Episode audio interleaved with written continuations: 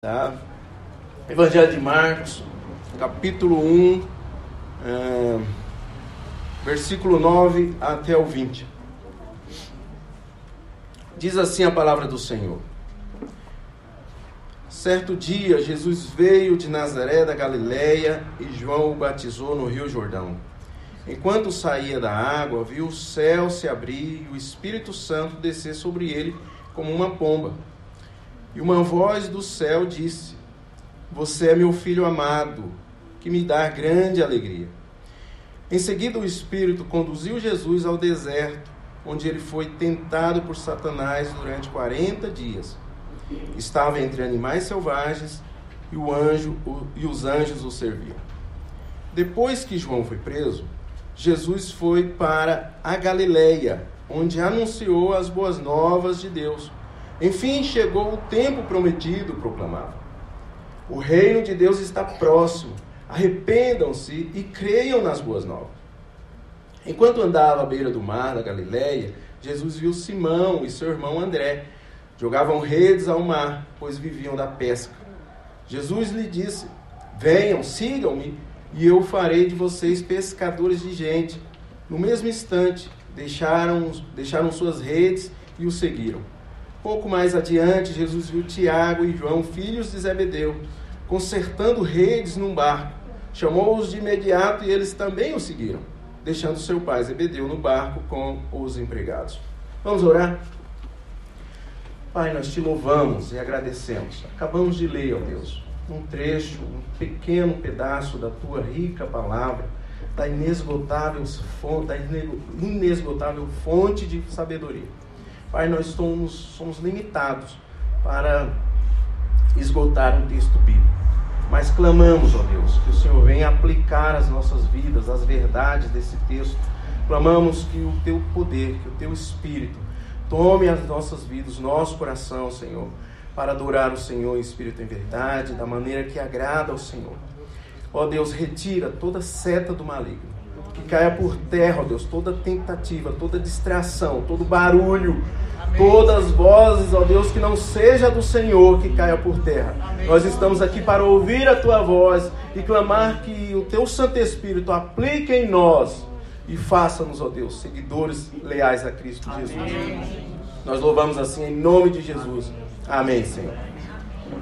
Pode se assentar, meu irmão. Na semana passada, queridos, falamos aqui sobre, ouvimos aqui sobre a grande mensagem, a mensagem grandiosa e um, e um pregador adequado. Alguém que, vi, que veio para pregar uma mensagem. Esse alguém era João Batista. A mensagem é o Evangelho, as boas novas de Cristo Jesus, o Filho de Deus, aquele que veio ao mundo para morrer por nós, morrer pelos pecadores, para o perdão dos pecados. João fala sobre o arrependimento, arrependimento e devoção a Deus, a fé em Deus. E o batismo como demonstração de arrependimento. Todo aquele que crê. João, então, recebeu de Deus uma tarefa específica: vir adiante, preparando o caminho para a chegada do Senhor. Esse foi o ministério de João, recebido da parte de Deus. Todo aquele que crê em Jesus Cristo e se entrega a Ele, entrega a sua vida a Jesus, recebe de Deus o privilégio de ser chamado filho de Deus. E recebe também dons e talentos e ministério, serviço, tarefas específicas a cada um. Se você é crente, você recebeu tudo isso. Vem no pacote. Vem coisas que é para você fazer. Ele te deu talento, dom e capacidade pelo Espírito para você fazer. Ele me deu alguns dons e talentos e capacidade pelo Espírito para que eu realize. Deus não simplesmente é, entrega isso e fica cobrando diariamente. Deus não simplesmente fica te julgando por isso. Deus não vai perder se você não fizer. Quem perde é você. Se você não realizar a tarefa que Deus entregou nas suas mãos, quem perde é você. Deus não vai perder isso. Quero deixar bem claro, logo agora, que isso não se trata de ativismo, de sairmos também fazendo qualquer coisa sem orientação do Espírito, sem orientação da palavra de Deus, sem orientação dos outros irmãos, sem o apoio da igreja. Eu saio fazendo de tudo para agradar a Deus, porque eu entendi que Deus então me deu algo e eu preciso fazer algo desesperadamente. Não é isso também. É entender biblicamente aquilo que é a vontade de Deus para a minha vida, aquilo que Ele me entregou e aquilo que eu devo fazer. No texto que lemos, fala sobre o início do ministério de Jesus. O início do ministério de Jesus. Ele começa dizendo que Jesus saiu de uma localidade, foi para outra, encontrar com João Batista no Rio Jordão para ser batizado. Os primeiros acontecimentos no ministério de Jesus dá um parâmetro, um padrão para, para, para todos os cristãos que como começar um ministério e como desenvolver o seu ministério que Deus já entregou nas suas mãos. Não é como eu penso, não é como o outro irmão pensa, e sim como Jesus, como Jesus fez. Vamos lá. As primeiras, as ações iniciais do ministério de Jesus comprovam que ele é o Filho de Deus aprovado para salvar o pecador arrependido. Logo no início. E todo aquele que segue é capacitado para ensinar outros a seguir. Diante dessa afirmação, faremos algumas considerações. Primeira coisa aqui, como Jesus inicia o seu ministério. Jesus é Deus, é o Filho de Deus. E ele, talvez, ele já tinha desde o princípio isso com ele, ele tinha convicção disso. Mas ele não saiu fazendo as coisas da maneira que ele achava que tinha que fazer. Ele cresceu em estatura e em conhecimento. Ele foi crescendo, ele foi aprendendo. Provavelmente ele foi vendo a cultura que ele estava inserido, foi entendendo algumas coisas, olhando os profetas do passado. Ele, se, ele inicia então seu ministério da maneira correta e no tempo certo. Diz aí o texto: Jesus veio de Nazaré da Galileia e João o batizou no Jordão. Jesus poderia, por ser o Filho de Deus, se revelar a qualquer momento e da maneira que ele assim entendesse. Mas ele esperou cerca de 30 anos em uma cidadezinha do interior, escondido, ele esperou lá e ficou aguardando do Senhor o momento certo de se revelar ao mundo. E chegou o momento, é chegado, quando João começa a anunciar a mensagem do arrependimento e batizar no Rio Jordão. Jesus sai de uma localidade e vai até o encontro de, de João Batista, lá no Rio Jordão, para ser batizado. O batismo o batismo, no caso de Jesus, é claro que não há esses componentes que há para nós. Questão do arrependimento, por exemplo. Não há arrependimento na vida de Jesus porque nunca houve e nunca haverá pecado na vida dele. A Bíblia diz que ele nunca pecou lá em Hebreus. Ele nunca pecou e ele nunca pecará. Ele é o Filho de Deus. Ele é o único da mesma natureza de Deus. Esses dias eu ouvindo um programa esportivo, eu gosto muito de esporte. Aí um narrador falando lá, eles brincando, discutindo. Aí, ah, isso é impossível, aquilo é impossível. E o narrador, eu prestei atenção nessa fala dele. Ele falou: impossível é Deus pecar. Nisso ele acertou. Impossível é Deus pecar. Jesus Cristo é Deus. E ele não peca, ele não pecou e ele nunca pecará. Por isso podemos depositar a nossa confiança nele o Filho de Deus, vem. Marcos não, não traz tantos detalhes. Marcos é direto, já, já foi dito aqui que Marcos ele não narra tantos diálogos. Então, ele, em, alguns, em alguns textos, ele não traz, como exemplo esse aqui, tantos detalhes de diálogos, de conversas. mas ele é muito rico, muito gostoso de, de, de estudar. Na passagem de Mateus, falando sobre a mesma situação, Mateus capítulo 4, versículo 14, é, parte B. Diante da recusa de João Batista de batizar Jesus, ele fala que não, eu que deveria, como é que eu posso batizar o Messias? Porque João reconheceu Jesus. Ele diz: Como é que eu posso? Eu não sou merecedor, jamais. Jesus diz o seguinte: É necessário que seja que seja assim, pois devemos fazer tudo que Deus requer. Lá em Mateus, Jesus está falando que seja cumprido a justiça de Deus. Jesus cumpriu a justiça. Por isso ele foi batizado para cumprir a justiça de Deus. Ele foi batizado em obediência ao Pai. Ele começa o seu ministério sendo obediente ao Pai. Ele quer cumprir tudo aquilo que o Pai é, entregou em suas mãos, aquilo que Deus determinou para ele.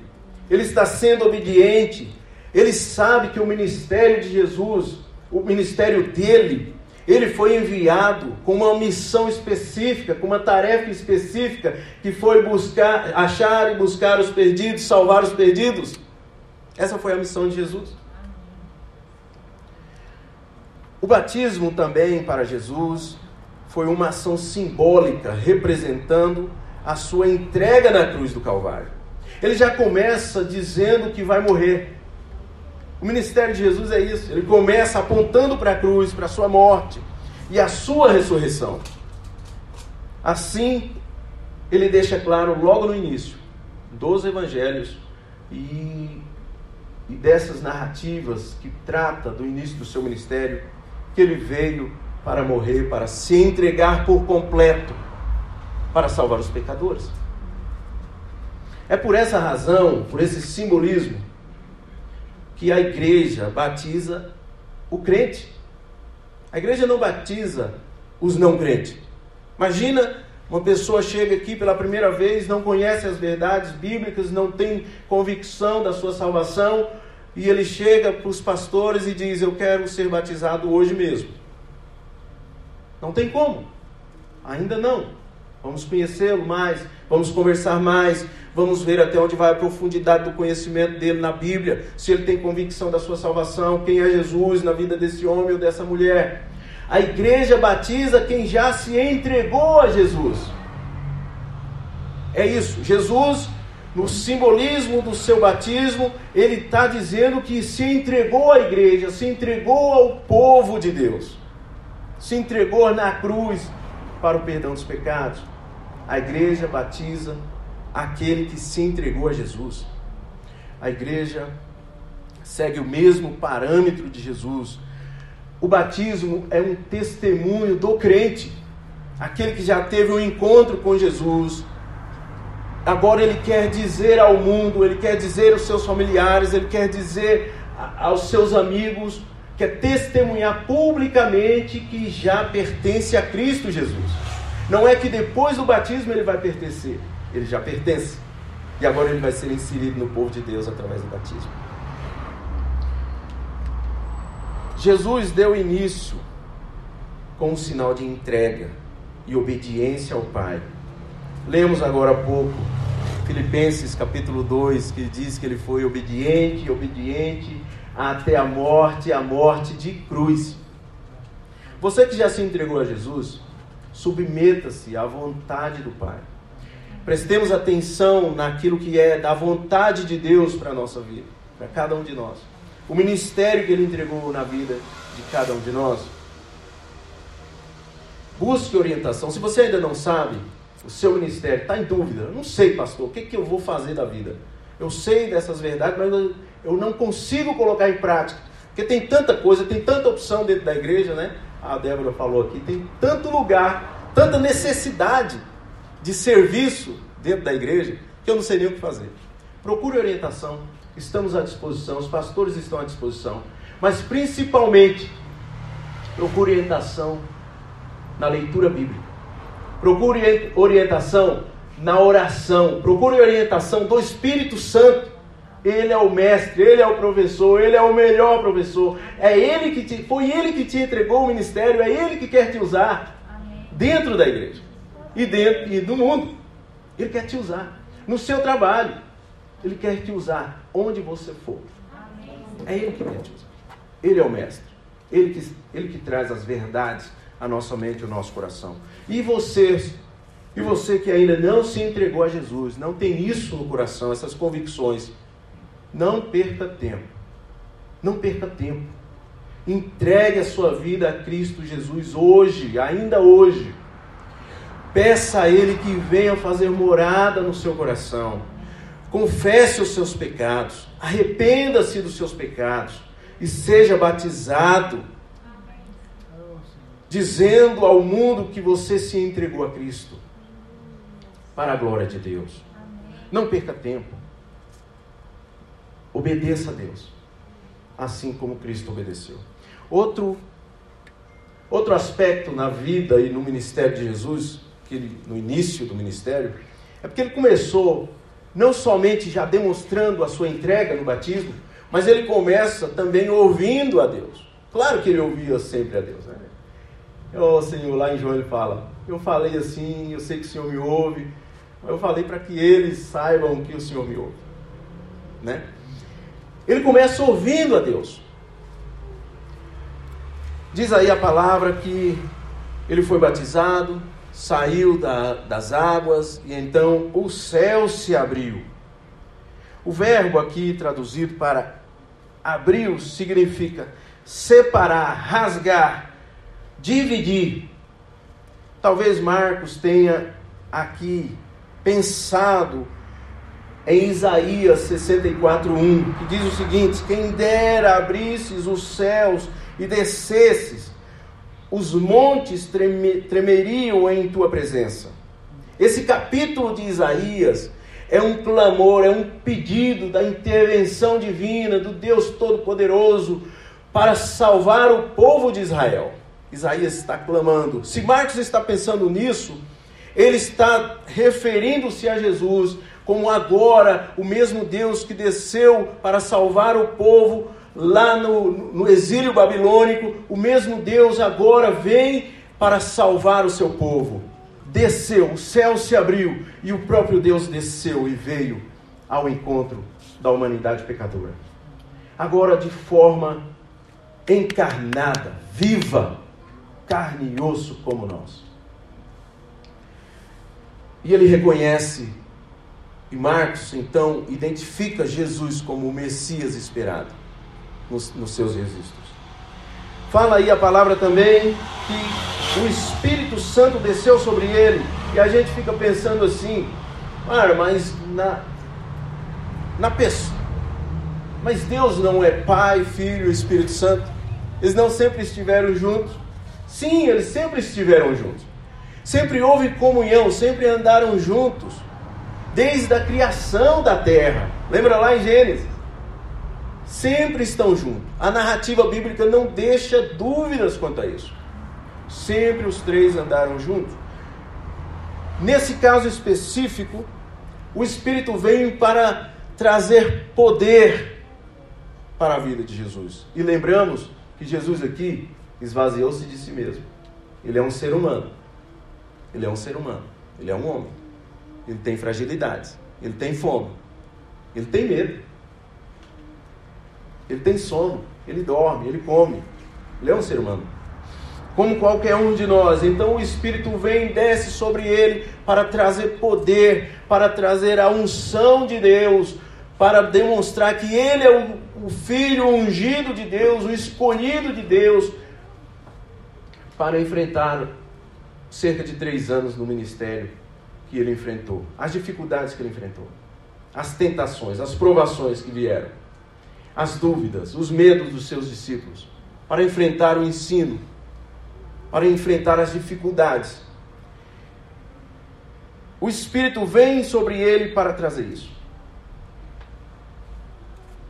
No ministério do cristão, é indispensável, indispensável a presença do Espírito Santo de Deus. Você pode ser bem educado, letrado, formado, fez vários cursos em, em, em faculdades, universidades, bem preparado para tudo. Você pode até ser bem esforçado, ter bastante esforço. Se não vier o poder do Espírito Santo na sua vida, na minha vida, meu irmão, a nossa vida é infrutífera para o reino de Deus. Dependemos totalmente do poder do Espírito para realizarmos aquilo que Deus entregou nas nossas mãos. A pergunta é: tenho tido experiências com o Espírito Santo? Tenho orado, tenho clamado, tenho buscado este poder, esta verdade, esta orientação do, do Espírito Santo? Somente Ele Somente Ele pode nos ajudar e pode nos conduzir. E Jesus então começa o seu ministério se entregando e ouvindo a Deus, e a voz que sai do céu é a seguinte: Você é meu filho amado, que me dá grande alegria. Eu sinto prazer em você. Você é meu filho amado. Todos nós queremos ouvir a voz de Deus. Imagina você ouvindo essa mesma palavra na sua vida. Você é meu filho amado, que me dá grande alegria. Jesus ouve isso ao sair das águas. Ele ainda não havia curado, ele ainda não havia expulsado demônios, ele ainda não havia multiplicado pães, ele ainda não tinha andado sobre as águas, ele ainda não havia feito grandes milagres. Ele simplesmente se entregou. Ele simplesmente se entregou. Você é meu filho amado.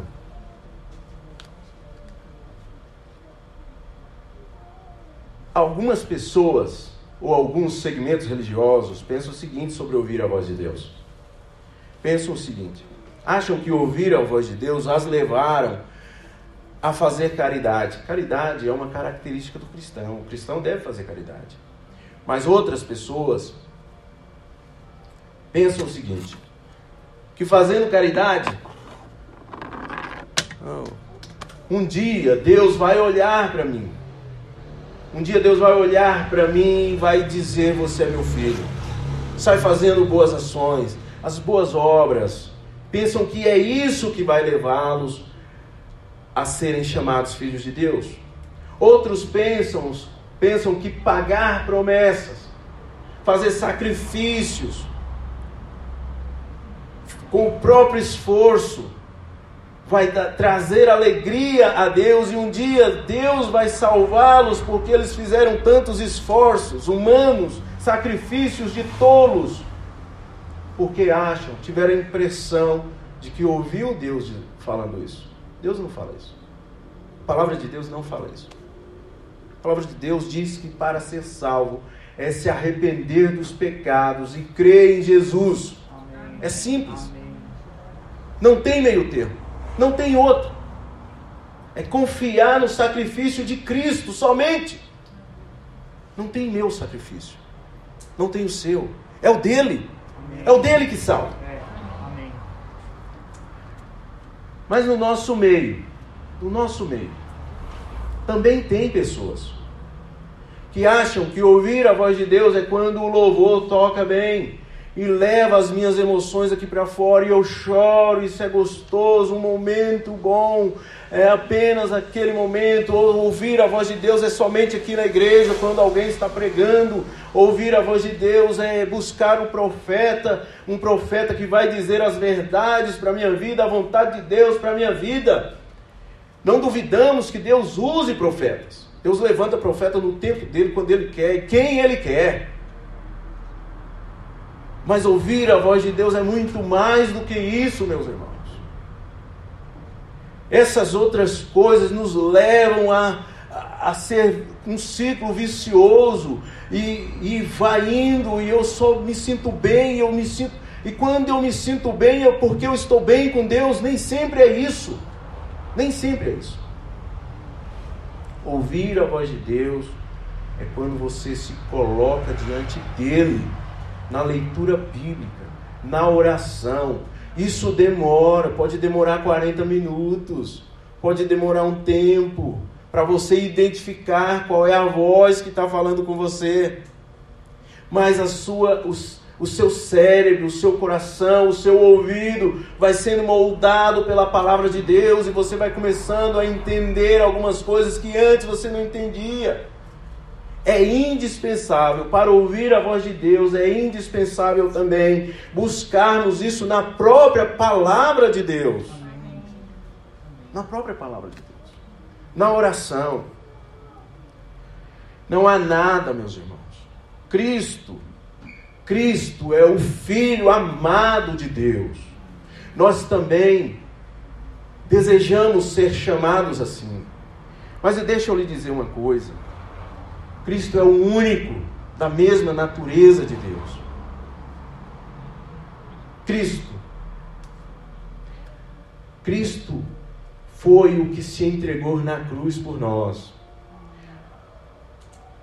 E não há nada não há nada na nossa vida, não há nada atraente em nós a não ser a presença de Cristo Jesus. Somente em Cristo Jesus nós somos chamados filhos amados de Deus. Amém. Não há nada atraente em nós a não ser Cristo, a presença desse Cristo maravilhoso. Jesus, dando um passo adiante, Jesus então ele se entrega, ele ouve a voz de Deus, e aqui ele rejeita a voz de Satanás, a voz do inimigo, diz aí a Bíblia. Em seguida, o Espírito conduziu Jesus ao deserto, onde ele foi tentado por Satanás durante 40 dias e estava entre animais selvagens e os anjos o serviam. Jesus rejeitou essa outra voz. Jesus identificou que tinha algo diferente nessa voz. Não era a voz do seu pai dizendo: Tu és o meu filho amado. Era outra voz. Temos nós identificado essa outra voz. Marcos relata as diferentes. É, é, Marcos não relata, desculpa, as diferentes tentações de Jesus, como fazem Mateus e Lucas. Também no vers... é, Mateus capítulo 4, do 1 ao 11, Lucas também capítulo 4, do 1 ao 13. Uma das explicações é porque Marcos não registra, já foi dito, os, os diálogos, mas sim as ações. No Evangelho de Marcos, Jesus está sempre em movimento. Sempre em movimento. Se você pega para ler Marcos de, de ponta a ponta, em uma tacada só, quando você termina, você está cansado por Jesus. Você está cansado de tanta ação que é retratada. É muito rico, é muito gostoso esse evangelho. Ele traz muita coisa boa, muito aprendizado para nós. Ele mostra um Jesus em ação, fazendo, curando, multiplicando. Sai daqui, vai para as montanhas, desce das montanhas, vai para a cidade, prega ali, prega lá. Ele vai fazendo. Talvez isso seja uma das explicações que Marcos não traz tantos, tantos detalhes nos diálogos, não se prende. E mesmo nos outros evangelhos de Lucas e, e, e Mateus, não fica claro se, o, se Satanás se materializou na frente de Jesus, se Jesus apenas ouviu a voz de Satanás, ou se Jesus, ou se veio à mente de Jesus essa voz. Não fica claro. Mas o que temos na Bíblia, que sabemos é o que temos na Bíblia, e é o que a Bíblia apresenta, e a Bíblia apresenta em toda a sua narrativa que Satanás é o inimigo de Deus. Ele não está à altura de Deus, ele não está no mesmo patamar de Deus, ele não tem o mesmo domínio que Deus, ele não tem o mesmo poder que, que Deus, e o poder dele é limitado pelo próprio Deus, porque só existem duas categorias: o Criador e a criatura. A criação. Se ele não é o Criador, ele faz parte da criação. Ele foi criado. Então ele é limitado. Deus limita o seu poder. Deus limita a sua ação. Lembra lá no livro de Jó? Foi dado certo controle, mas foi dado um limite. Ele é o inimigo de Deus. que tenta a todo momento destruir os planos de Deus para a nossa vida. Ele tenta destruir a missão de Deus em nossas vidas. O propósito de Satanás é desviar Cristo de sua missão. Logo lá, logo aqui. Propósito, o propósito de Satanás é desviar Cristo da sua missão. É o mesmo propósito que ele tem para a nossa vida. Nos desviar do foco da palavra de Cristo, nos desviar da nossa missão, que é proclamar o Evangelho. Amém. E diz assim que o Espírito de Deus guiou Jesus a esse encontro. O próprio Espírito de Deus. Tiago diz que Deus não tenta ninguém. Deus não tenta ninguém. Tiago, capítulo 1. É verdade, mas Deus prova os seus. A palavra tentação e a palavra provação, aqui nas nossas traduções, depende do contexto que é traduzido dessa maneira, mas ela é uma única só palavra no original. Não existem duas palavras. O contexto na tradução é que nos leva os tradutores a traduzirem diferenciando. Existem uma só palavra. Dependendo de quem usa, Satanás é tentação. Se é Deus, é provação. Jesus foi levado pelo Espírito Santo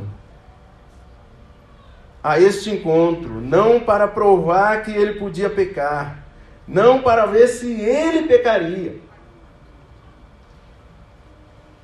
Deus já sabia que o seu filho amado não pecaria contra ele.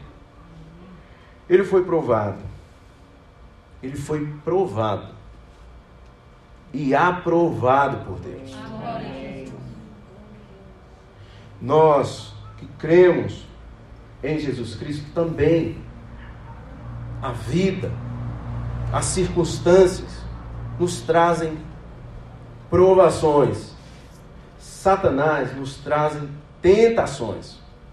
Nós temos depende muito de como vamos reagir a isso. Nós temos duas opções: ceder ou agir como Cristo. Ceder ou ser dependente do Senhor. Ceder a Satanás, às circunstâncias, ou correr para, para a palavra de Deus. Nos alimentarmos com a palavra de Deus. Veja só, Adão foi provado num jardim maravilhoso, falhou. E por causa disso, ele perdeu a comunhão com Deus, com seu Criador. Ele perdeu o direito de ficar na presença de Deus. Os 40 dias do Senhor Jesus no deserto lembra também os 40 anos de Israel no deserto. Que Israel também fracassou, murmurou, criaram Deus, falsos deuses, fizeram imagens. Por conta disso, Deus falou que aquele povo, a não ser Josué e Caleb, daquela idade, não entraria na terra prometida. Perderam a bênção. Perderam a terra prometida. Foi no deserto. Foi no deserto que o povo de Deus também foi ensinado a ser povo. O deserto é um lugar difícil de viver. Provavelmente. Eu não sei, né? Mas deve ser. É um lugar que aparentemente não tem vida. É um lugar instável. É um lugar que começa o dia em uma temperatura e à noite vai ser outra completamente diferente. É um lugar que você olha, você tem medo. Passar uma noite no deserto, já pensou? Sem barraca, sem nada, sem água, sem vida. Você fica com medo. E a Bíblia diz que havia animais selvagens. Não sabemos qual foi a relação de Jesus com esses animais. Mas foi no deserto, meus irmãos, que Deus manifestou a sua graça e a sua glória para o povo de Israel. Foi no deserto que Deus falou com aquele povo e andou com aquele povo e ensinou o que é ser gente, ensinou a sua lei a eles. Foi no deserto que a graça de Deus se manifestou. Foi no deserto que Deus veio e habitou entre eles com a sua glória. Foi no deserto que Jesus venceu Satanás. Foi no deserto que Jesus nos trouxe a segurança num lugar seguro, nos trouxe a segurança de confi e confiança da palavra de Deus. Nós podemos confiar na palavra de Deus, porque Jesus confiou. Amém. Jesus confiou.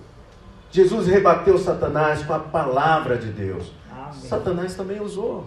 Mas Satanás usou descontextualizada, usou um versículo aqui, outro ali. Jesus não, usou um texto e com seu objetivo e com o contexto envolvido. Jesus usou da maneira correta. Tem muita gente usando aí a Bíblia de maneira incorreta. Um texto aqui, um texto ali, uma promessa aqui, um outro ali. Cuidado, meus irmãos, cuidado. Foi no deserto que Cristo venceu Satanás. E foi no deserto que apresentou todas essas verdades. Foi no deserto que Deus criou o povo. Foi nesse momento, na tentação de Jesus durante essa caminhada de 40 dias no deserto, que Deus aprovou Jesus. Ele já era o filho amado. Ele já sabia a identidade dele. A identidade ele nos trouxe também essa identidade. Diz que a identidade do povo de Deus está escondida em Cristo. Deduzindo isso, nós, né, com isso em mente, nós deduzimos o quê? Se nós estamos ligados a Cristo, quando Deus olha do seu trono de glória e vê a pessoa de Jesus em nossa vida, na vida do Paulo, Amém.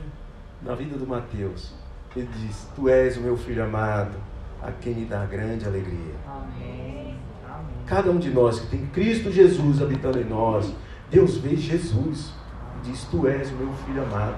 Antes mesmo de fazer qualquer tarefa, antes mesmo de fazer qualquer coisa. Porque a presença de Jesus é que nos faz ser chamado de filhos amados. Então Jesus começa se entregando, começa ouvindo o Pai, começa rejeitando a Satanás, a sua voz. E Jesus passa a proclamar a mensagem de Deus. É chegado o reino de Deus. Ele sai daquela batalha, daquela luta, fortalecido pelo Espírito, com as convicções mais claras, ele com a sua identidade mais bem mais fixada na mente, no coração, e ele sabe exatamente que ele é o filho amado, o filho prometido de Deus, aquele ungido, escolhido. Então ele vem com poder do Espírito para proclamar o reino de Deus. Jesus foi para Galiléia, onde anunciou as, anunciou as boas novas. Que boas novas, que mensagem é essa? É a mesma mensagem que foi, que foi proclamada pelos profetas do Antigo Testamento. É a mesma mensagem que João anunciou. Veja aí, não muda, arrependam-se Arrependam-se e creiam no Evangelho. A mensagem não muda. A mensagem é a mesma, o pregador muda, mas a mensagem não muda. Havia uma mensagem gloriosa e agora a mensagem gloriosa se junta a um pregador glorioso que é Jesus Cristo, pois ele é a palavra que se fez carne, ele é a palavra que desceu do céu e encarnou e se tornou carne e osso. Ele é a própria palavra, a própria mensagem, o pregador glorioso e a mensagem gloriosa vai invadindo aquela cidade e os corações e vai libertando pessoas vai tirando da escravidão, da cegueira, vai curando. Essa é a mensagem. Jesus Cristo é a mensagem e o mensageiro glorioso. Amém.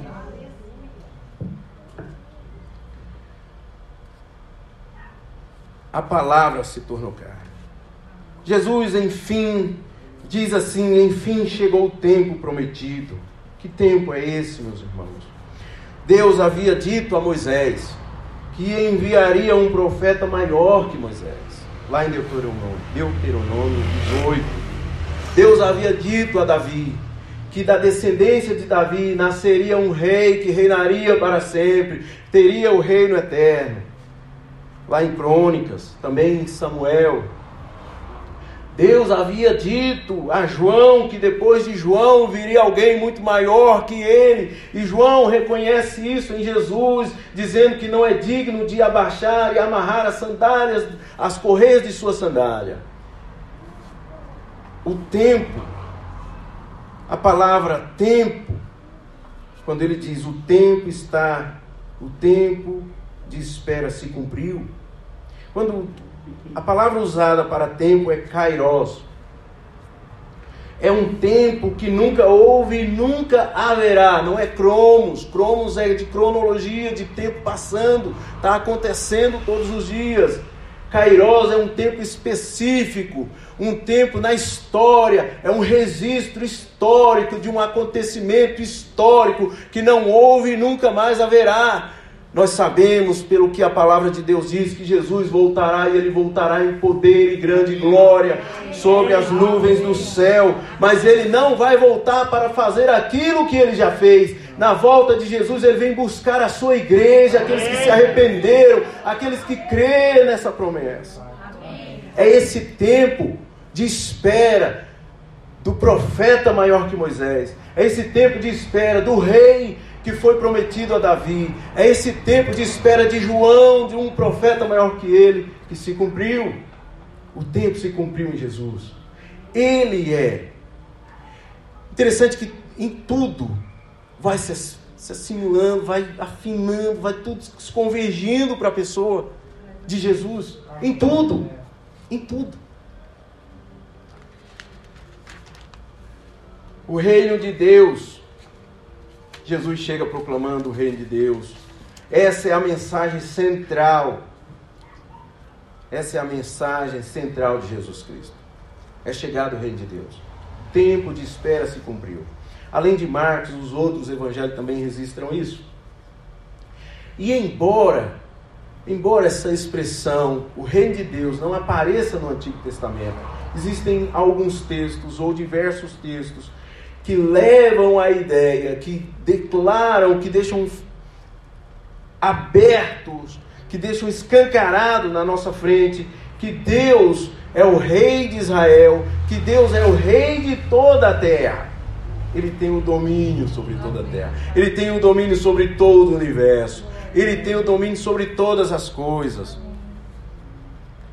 A espera dos judeus a gente tem que entender que os judeus esperavam um reino, um Messias, mas eles esperavam na perspectiva humana, na perspectiva política. E quando Jesus diz que é chegada o reino de Deus, muitos ou a maioria dos judeus entendiam isso com, com essa perspectiva. Ele chegou para nos libertar do domínio de César. Ele chegou para nos livrar, para nos salvar do império de César, império romano. Não é isso que Jesus está dizendo. O reino de Jesus falado aqui é na vida do ser humano, na vida das pessoas, nos corações das pessoas, a sua presença, a sua, o seu senhorio na vida do ser humano. Jesus reina na vida do ser humano que se abre para Ele, Amém. na casa que, que se abre para Ele reinar, na família que se abre e permite que Ele reina. E clama a Ele que venha reinar na nossa família, no nosso coração, na nossa vida, na nossa mente. O reino que Ele está falando é um reino espiritual, é um reino totalmente diferente, totalmente diferente desse reino humano, onde Jesus é Senhor, é. Ele reina. Amém. Existe outro reino, paralelo a isso. O Satanás também é, é, é identificado como príncipe das trevas, como o reino das trevas. Existe esse outro reino que quer nos oprimir, que quer nos afastar, que quer nos cegar. Mas mesmo esse reino de Satanás, como foi dito, é limitado demais. É muito limitado por Deus.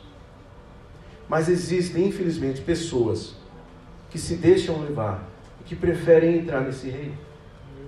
caminham para esse reino, ou estão escravizados nesse reino. Estão escravizados nesse reino das trevas. Os critérios para entrar no reino de Deus é o arrependimento e fé nas boas obras, o Evangelho. E o meio pelo qual entramos é a graça de Deus. Não é o esforço meu. Não é as minhas os cumprimentos de sacrifício. Não é o pagamento de promessas. Não é o que eu faço, mas sim o que eu sou em Cristo. É assim que eu entro no reino de Deus. O arrependimento sem fé pode transformar-se em remorso, e o remorso destrói. Destrói o coração, destrói a mente, destrói a vida. O arrependimento sem fé é destrutivo para a sua vida. Os dois andam juntos. Arrependimento e fé no Evangelho. Arrependimento e fé nas boas novas. Só existe um Evangelho, Paulo diz, o Evangelho da graça de Deus. Só existe um Evangelho e a salvação é impossível sem a graça de Deus, sem a ação misericordiosa de Deus em nossas vidas. Se não for essa graça, essa intervenção divina, continuaríamos, continuaríamos no reino das trevas, mas ele, pela sua graça e misericórdia, nos libertou do reino das trevas e nos trouxe para o maravilhoso reino da luz, o reino do seu filho amado. Louvado seja Deus e Pai do nosso Senhor Jesus Cristo, pela graça que foi derramada em nossas vidas. Irmão, se você ainda não experimentou, meu querido, corra, clame a Deus pela graça, pela ação misericordiosa de Deus em sua vida. Há apenas o Evangelho e o cerne é a obra que Jesus Cristo já consumou na cruz. Já fez. Está consumado. Amém. Está feito. Pai, está feito. Ele entregou. Amém. Jesus Interessante, lendo os textos, Jesus foi tentado em todos os momentos, de todas as formas, né? Aí, nos levando para a cruz, eu olhei os textos da cruz, em Marcos capítulo 15, por exemplo, ele também é tentado a descer. O ministério de Jesus começa com tentação e termina no Evangelho de Marcos com tentação, com provação. Com provação. O Evangelho de Marcos, capítulo 15, vai falar que os, os fariseus, os líderes judeus, ficavam zombando de Jesus, dizendo: desce daí, desce daí, tu não é o filho de Deus. Salvou os outros, não pode salvar a si mesmo. Jesus nada disse. Jesus nada dizia. Pelo contrário, ele, teve, ele, ele ainda faz uma oração dizendo: Pai, tem misericórdia deles. Eles não sabem nada. Não sabem de nada, inocente sabe de nada. Deus é maravilhoso, louvado seja Deus. O arrependimento e fé no Evangelho, primeiramente, meus irmãos, é para salvação, mas ele é também para os salvos.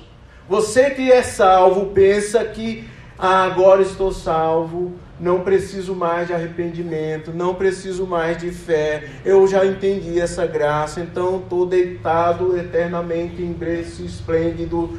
A Bíblia não diz isso.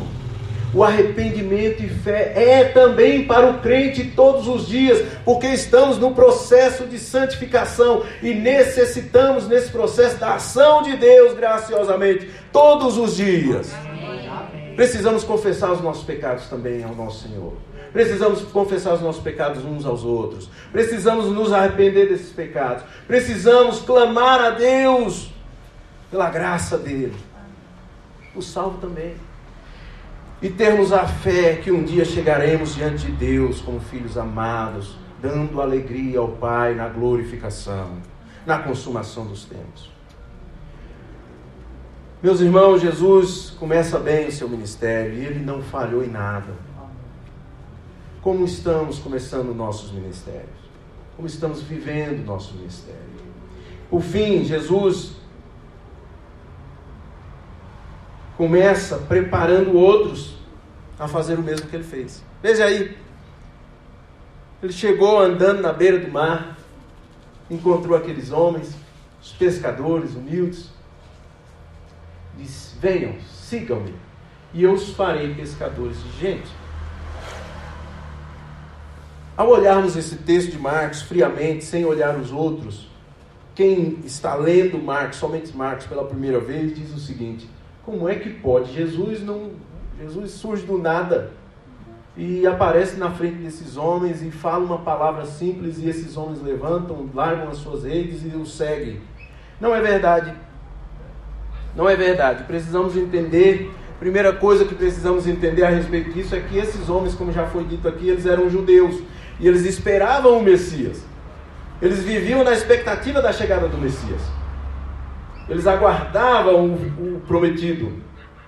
E eles conheciam as Escrituras. Eles iam na sinagoga. Eles foram ensinados a viver na promessa de que viria o ungido do Senhor. Outra coisa é que no Evangelho de João diz o seguinte, que no Evangelho de João, capítulo 1, do versículo 35 até o 49, narra que Jesus já havia encontrado esses homens, talvez alguns meses antes desse segundo encontro. João tinha os discípulos. Um deles era André, que é irmão de Pedro. Um deles era André. A Bíblia diz. João está ensinando a esses discípulos e Jesus passa na frente de João e os seus discípulos e ele diz: Eis o Cordeiro de Deus, aquele que tira o pecado do mundo.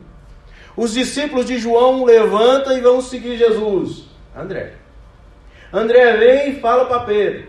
Relacionamento irmão dele. E Pedro passa para outro, e passa para outro, e chega em Natanael, todo mundo se conhece. O evangelho é estabelecido em relacionamentos, meus irmãos, através de gente conhecida. Através de gente conhecida. E foi se espalhando. Então esses homens já conheciam Jesus. Já haviam tido um encontro com Jesus e se entregaram a Jesus. Agora, esse segundo encontro não é para a entrega, é sim para o discipulado. Jesus está chamando para serem discipulados por Ele, para andar com Ele, para aprender com Ele, para ver e aprender, e, e certamente Jesus está formando o seu time para que seja reproduzido aquilo que ele fez. Como já disse, eu gosto de esporte, em um esporte em especial, eu gosto muito do futebol. Acompanhe o futebol. Quem não acompanha não tem problema não, viu, meus irmãos? E eu estou acompanhando o mercado da bola e eu já vi aí, já vi, já, eu tenho 43 anos, já vi alguns times maravilhosos. Umas seleções aí em um time só, Real Madrid, Barcelona, São Paulo, oh, meu São Paulo. Hoje não é mais, mas já foi, viu? Hoje não é mais, mas já foi. Nos anos 90, começo dos anos 90, era o time da América do Sul e do mundo. Mas hoje não é. Ok, mas eu estou vendo o Paris Saint-Germain hoje. Acabou de contratar o Messi. Esse tal de Messi, para quem não sabe, é um argentino, foi para a Espanha, 12 anos de idade, cresceu lá, aprendeu tudo lá na Espanha. Jogou por 22, 23 anos no, no Barcelona, sei lá. O cara é simplesmente, em, do, em 12, 15 anos, foi eleito seis vezes o melhor do mundo. E esse Paris Saint-Germain agora já tem Neymar, Messi, Sérgio Ramos e outros mais. Só os melhores.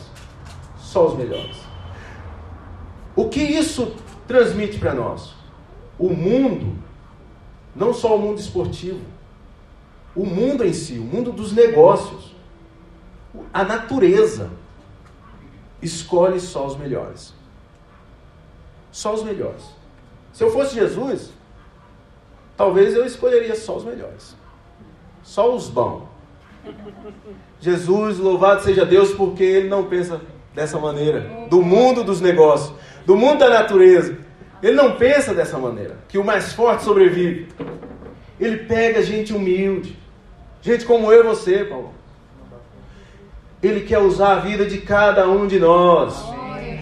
Ele pega o pescador, ele pega o pintor, ele pega o caminhoneiro, ele pega o médico, sim, ele pega o intelectual, sim, ele pega o rico, ele pega o pobre, ele pega o preto, ele pega o branco. Ele quer todos eles no seu reino, ele quer ensinar a cada um de nós a ensinar outros. Jesus não foi seletivo fazendo um timaço, um time de gente somente capaz, ele traz os incapazes mesmo, e é ele mesmo que capacita, ele mesmo está dizendo: Eu os ensinarei a pescar outros. É ele quem capacita. Louvado seja Deus. Nós nos tornamos pescadores de homens por seguir Jesus Cristo. Quanto mais parecermos com nosso Senhor, mais sucesso teremos na nossa pesca. Quanto mais observemos, observamos como Jesus fez e como ele ensinou esses homens, mais seremos capacitados a ensinar outros. Tornamos-nos pescadores de homens quando nos colocamos à disposição do Senhor para, para que nossas vidas sejam usadas em nosso trabalho, desenvolvendo relacionamentos de amizade com outro colega que nunca falou um bom dia para você. Aproxime-se dele, converse com ele, diga que está orando por ele, ore, mas ore, não só diga, ore. Pergunte a ele se ele tem filho, tome um café, desenvolva relacionamento, mas sempre com a intenção de apresentar a Jesus Cristo a essa pessoa. Tornamos-nos pescadores de homens quando separamos tempo para prestar atenção nas necessidades dos outros e não Sim. somente nas nossas. Quando largamos as nossas redes e pescamos com a rede do Senhor, Amém. não com as nossas próprias do jeito dele, da maneira dele. E a maneira dele é desenvolvendo o relacionamento, é conhecendo, é ensinando, é com paciência, com calma, com sabedoria. Isaías diz que ele não levantaria sua voz em público, não se iraria, não ficaria nervoso para ensinar. Não teria pressa. O cristão, o cristão bem intencionado. Isso é bom. Ele quer ver logo. Às vezes demora. Ele quer ver logo o parente convertido. E eu quero, eu desejo. Eu tenho essa ânsia de ver os meus irmãos servindo ao Senhor o quanto antes. Mas é no tempo, do jeito dele. Do jeito dele. Talvez eu, eu tenha falhado ao, ao apresentar o Evangelho para meus irmãos. Da maneira do meu jeito. É sempre do jeito do nosso Senhor. Ele é o mestre. Ele é o primeiro que pegou os homens para ensinar. Mas ele nos ensina também, viu, irmãos? Ele nos ensina a pescar outros. Meus irmãos, como nós estamos aprendendo do Senhor, não somente aqui, mas aqui e nas nossas ações, no nosso ministério. Que cada um, a cada um foi entregue como estamos reagindo a isso? Vamos clamar ao nosso Deus que venha com o poder do Espírito para nos capacitar a começar aqueles que ainda não começaram, para despertar aqueles, aqueles que ainda dormem, mas para capacitar aqueles que já começaram nos seus ministérios, colocando alguma coisa em prática. Quero concluir, meus irmãos, desafiando a você a colocar a sua vida, a entregar totalmente, sem reserva, a sua vida diante de Deus. Entregue a sua vida, confie nele, e o mais ele fará. Amém, Amém meus irmãos? Vamos orar, queridos.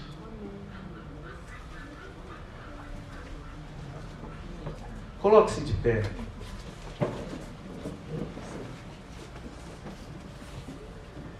Pai, nós te rendemos graças, Senhor Louvado seja o teu santo nome. Amém. Louvado seja o nome do Senhor Jesus Cristo, nosso Salvador. Louvado seja o nome do Deus Espírito, que é uma pessoa e nos orienta e nos ensina. Louvado seja Deus único, em três pessoas que nos ajuda. Pai, obrigado pela tua santa palavra, pelas tuas instruções, pelo teu agir na vida de cada um de nós. Pai, vem despertar em nosso coração a leveza, a alegria maravilhosa, maravilhoso, o maravilhoso privilégio de servir ao Senhor. Senhor Deus, esclarece para, para cada um dos meus irmãos, aqueles que ainda não têm convicção, que não têm certeza da, daquilo que foi entregue em suas mãos, que o Senhor venha trazer clareza, certeza, direcionamento do Espírito. E aqueles que já começaram, ó Deus, a fazer alguma coisa em prática, porque o Senhor assim o direcionou. Continue, Pai, capacitando a cada um de nós. Continue a instruir a cada um de nós, ó Deus, a ensinar, ó Deus, a fazer as coisas da maneira correta, da maneira que agrada ao Senhor e do tempo que agrada ao Senhor. Pai, nos ensina, capacita cada um de nós a servir ao Senhor, a sermos, ó Deus, servos leais à tua palavra, fiéis ao Senhor. Nós oramos assim em nome do Senhor Jesus. Amém, Senhor. Amém.